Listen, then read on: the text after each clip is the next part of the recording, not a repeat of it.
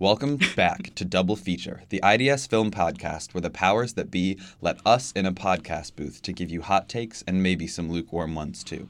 I'm Chris.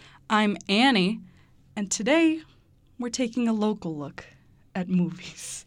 Today we're talking about Monrovia, Indiana, and Columbus, two movies in the last two years, both set in Indiana towns. Oh my gosh. After the 2016 election, there was a lot of public conjecture about what Trump country actually was. What were these Midwestern areas that went for Trump? These two movies are meditations on Midwestern small town life, not political, but just letting the viewer in to see what the lives are like of the people there, their struggles, their everything. So we saw Monrovia, Indiana at IU Cinema on Annie's birthday. Yeah. And I think we were both so stoked for it. Oh. And I absolutely loved the first 90 minutes. The- If if the movie was 90 minutes long, it would it have would been be incredible. Beautiful. I, I was so moved by it. I was so into it.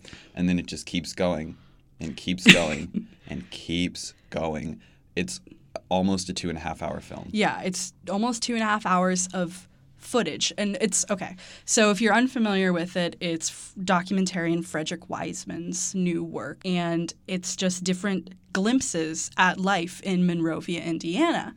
But that's really all it is. You can kind of piece together a vague narrative about a town and a people that are unwilling to change. And the question is, are they going to change or are they going to die? Kind of. And there's a little bit of that question at the core of it. But mostly, it's just random footage with no thread, like Yeah, connecting them all together. It's so like formally and stylistically stripped down to like the bare bones of what you can call Mm-hmm. a documentary. I mean, there are no. It's not a talking heads documentary. There's no voiceover. It's really just footage of things happening. And for a while, I found that really quiet and endearing and effective. But it sort of functions in in these chunks where there'll be like a scene with some, you know, it's a school board meeting or like people leaving class or people on a farm and then in between there are some shots of corn. Yeah. Always shots of corn. There, it, it seems like the same shot over and over and again, it too. just goes in and out of that. And after a while it started to get so grating and repetitive that I really I completely jumped ship. The woman next to me across the aisle was snoring so loudly, Yeah. and I was kind of envious of her. The I remember watching it and at one point thinking to myself, "Is this a prank? Did I get pranked? Did, is Frederick Wiseman a little shenanigan lover and decided to prank the entire film community?" But no, it wasn't. The longer a film is, or the longer any story is, the more it needs a cohesive narrative structure to keep it together. And there was no such thing here. Something can be long as long as it deserves to be that long and has legs to stand on. This movie doesn't even try to walk.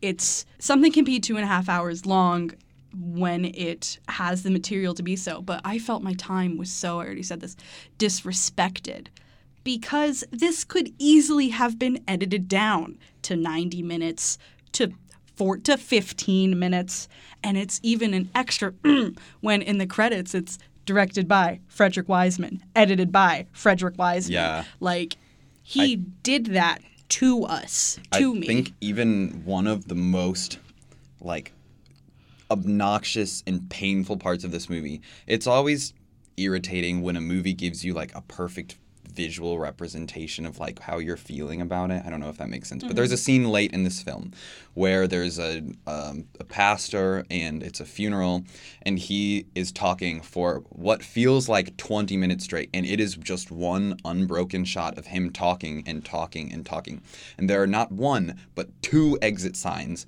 behind him, like framed in the shot, and I was like, please The let way- me through one of them. I am out. the way I thought about it is that it it looked so not artful. It looked like a video your aunt put on Facebook. Yeah. Like, and the thing is, I'm not entirely opposed to the idea of an unbroken shot of a eulogy. Like, if any of our listeners like Bojack Horseman, there is an episode in the recent season that the entire episode is like 20 plus minutes of just the main character giving a eulogy. And that is one of the best episodes in that entire show. So it's something that can be done correctly.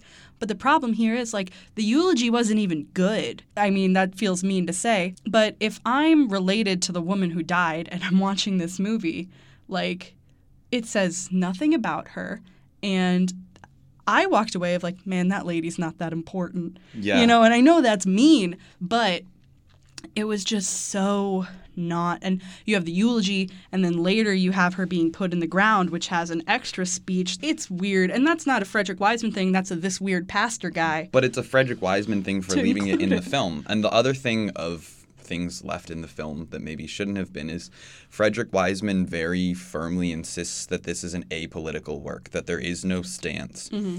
But and I appreciate that like observational style, but there are so many times, especially later in this movie, after the first 90 minutes, which I think is why those worked better for me, mm-hmm. where there are like blatant like people wearing shirts that are that have misogynistic messages or really reductive statements about like fatherhood and how to treat your daughters or guns and it just felt irresponsible Uh, don't don't trust anything that bleeds for a week and doesn't die. yeah Yeah. it just feels irresponsible to frame that as like it's just there and not really comment on it Yeah. It's there are a lot of interesting stories within this. Like one of my thoughts that I took away from it is like, wow, he just didn't edit the footage that was his scouting mission of trying to find a documentary topic. Because there are some really interesting things in here. How religion and gender intersect when it comes to marriage, when it comes to these small towns that really are kind of unstuck from time, you know? Yeah. and it's 2018 technically, but it's definitely not there.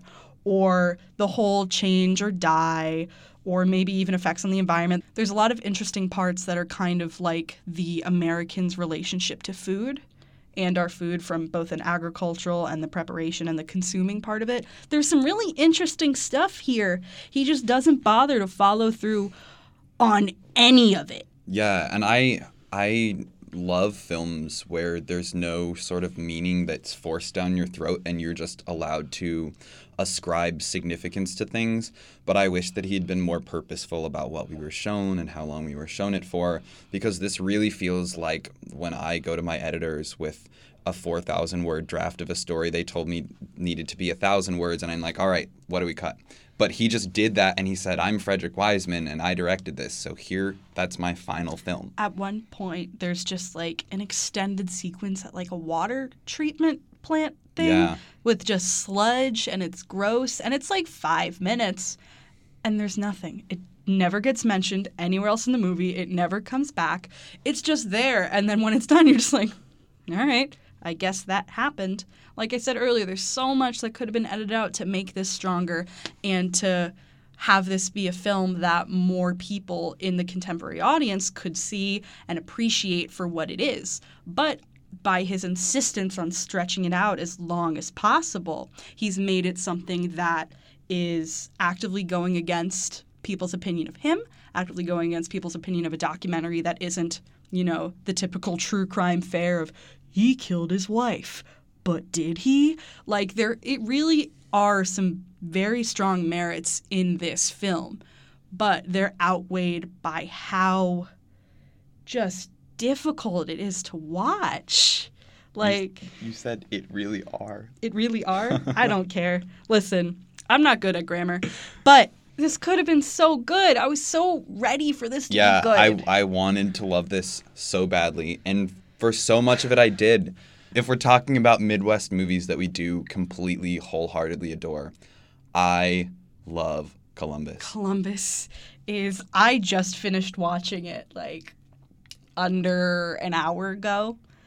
Oh my god. Okay, so Essentially, this film is about a girl who is a year or two out of high school and she lives in Columbus with her recovering drug addict mother and she meets this man who is in Columbus because his father has fallen ill and is in the hospital sort of awaiting his death mm-hmm. to be blunt about it. The man's father is a kind of famous architect and the girl is a big architecture nerd, and when I I'm not from Indiana, so I didn't know that Columbus, Indiana, is filled with all of these pieces of architecture. Like this movie was my first time seeing anything of Columbus, and that's another interesting part. The movie just presents, the movie does everything that I wished Monrovia had done by presenting interesting ideas and questions about home and family and where do we go from there. And the purpose of architecture both as art and as practical like there's so much here to unpack. And it's so well done too. It just Yeah, not it blows me away. It feels so private and peaceful and quiet that like when it ends you feel like you've witnessed a part of someone else's life and you like had this privilege to sit in on it and you can't say anything about it you can just sit with it and let it like simmer with you. But this really is a movie that, even though we are being exposed to this one girl's life and her everything, this really is something that invites the viewer to think about their own origins and how they've done in terms of forming an independent identity. There's one part that's like, I can't remember the exact phrasing, but it's like you grow up around something and it becomes nothing. yeah Like, I think it, it just captures such universal and simple feelings. I mean, it's about feeling trapped in and by your own life.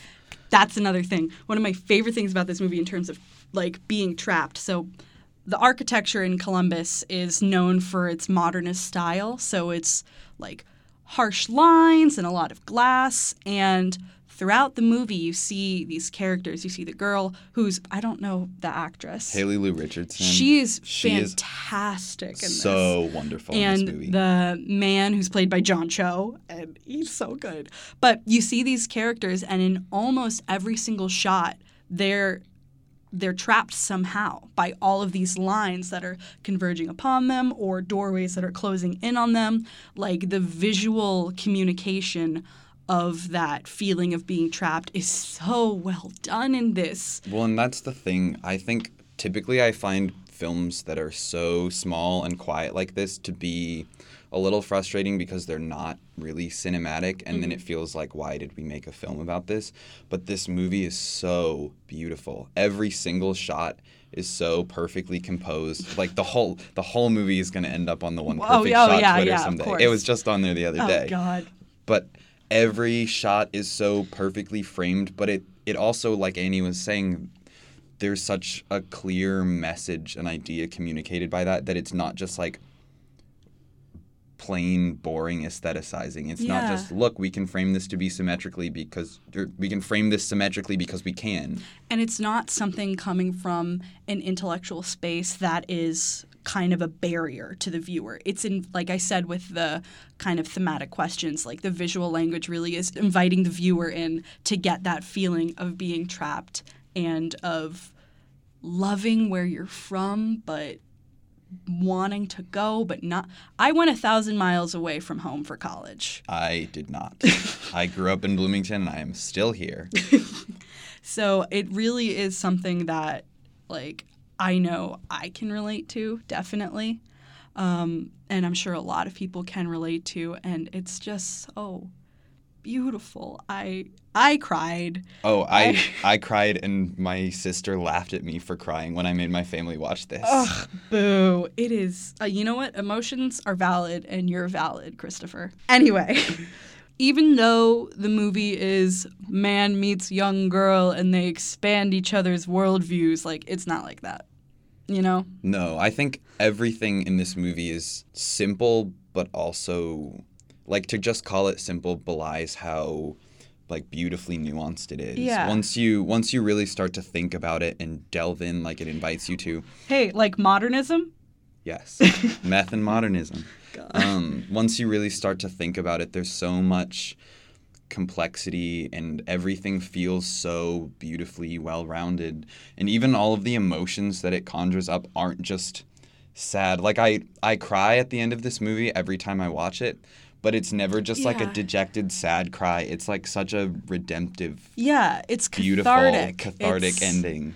It really is something special, and I really feel like well, I had never heard of this movie, And after we saw Monrovia, Chris was like, "We need to watch. You need to watch Columbus so we can talk about it." Yeah, well, I I only watched this movie, and I think the first time I saw this, I think I underestimated how much I really genuinely adored it because I have been to Columbus like almost every week of my life since I was like eight years old mm-hmm. because I took skating lessons at the ice rink there. And so like I had such a connection to this place that I just kind of assumed that I'm your John Cho. Yes. I just kind of assumed that I was biased in favor of this movie, but I watched it again and it, it still just hit me so hard.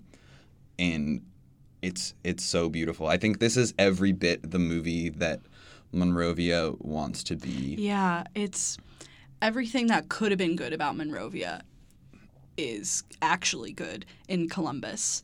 And uh, yeah, I feel like I I'm not an authority to speak upon the Midwestern identity, but I think I feel like Columbus really perfectly and beautifully captures what it feels like to live in like a small town in the Midwest and love where you grew up and mm-hmm. love like the people that you know there and love that you grew up there but also recognize like the issues that plague it and that it's yeah. confining to be stuck there and that you need to get away. When I was home, one of my father's friends was like, "Hey, when are you going to like come home?" And I was like, "I'm here right now." And he meant, "No, you're going to go away. I mean like for good. Like when are you going to come home for good?" And I just didn't answer him because I don't plan to. Like That's so sad. so I, th- this movie like punched me in the heart. Yeah, But... I feel like I feel like it's one of those movies that touches me so deeply that I can't imagine anyone else watching this and not feeling something, but obviously Yeah. a great many people have. And I Oh. think that's such a shame that A more people haven't seen this and that B more people didn't absolutely adore it. Yeah. One last thing I just want to talk about. Something that we've established on Double Feature is I am a very big fan of like when debut films are incredible. And this, I feel like you know more about this guy than I do, Chris. I but- don't know a whole lot Okay. about him, but the director's name is Kogonada, and he used to. He's a huge lover of film. He used to make video essays um, that he posted on Vimeo about film and especially like esthetics which is why he Mm-hmm. It's so strong. lends his hand so well to this movie. But this is his first feature film, and I think that that is incredible. I just really love that like the generation of film lovers that are like the video essay makers are coming into their own as filmmakers and it's incredible. You know, I'm so excited to see what he does next. I'm so excited to see the next video essay maker turned filmmakers project. Like I'm that's a whole area of the future in this medium that I didn't even consider.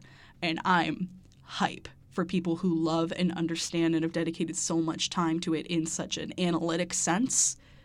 Now turning their energy instead of looking at something to making to making something to be looked at. You know, I'm so excited.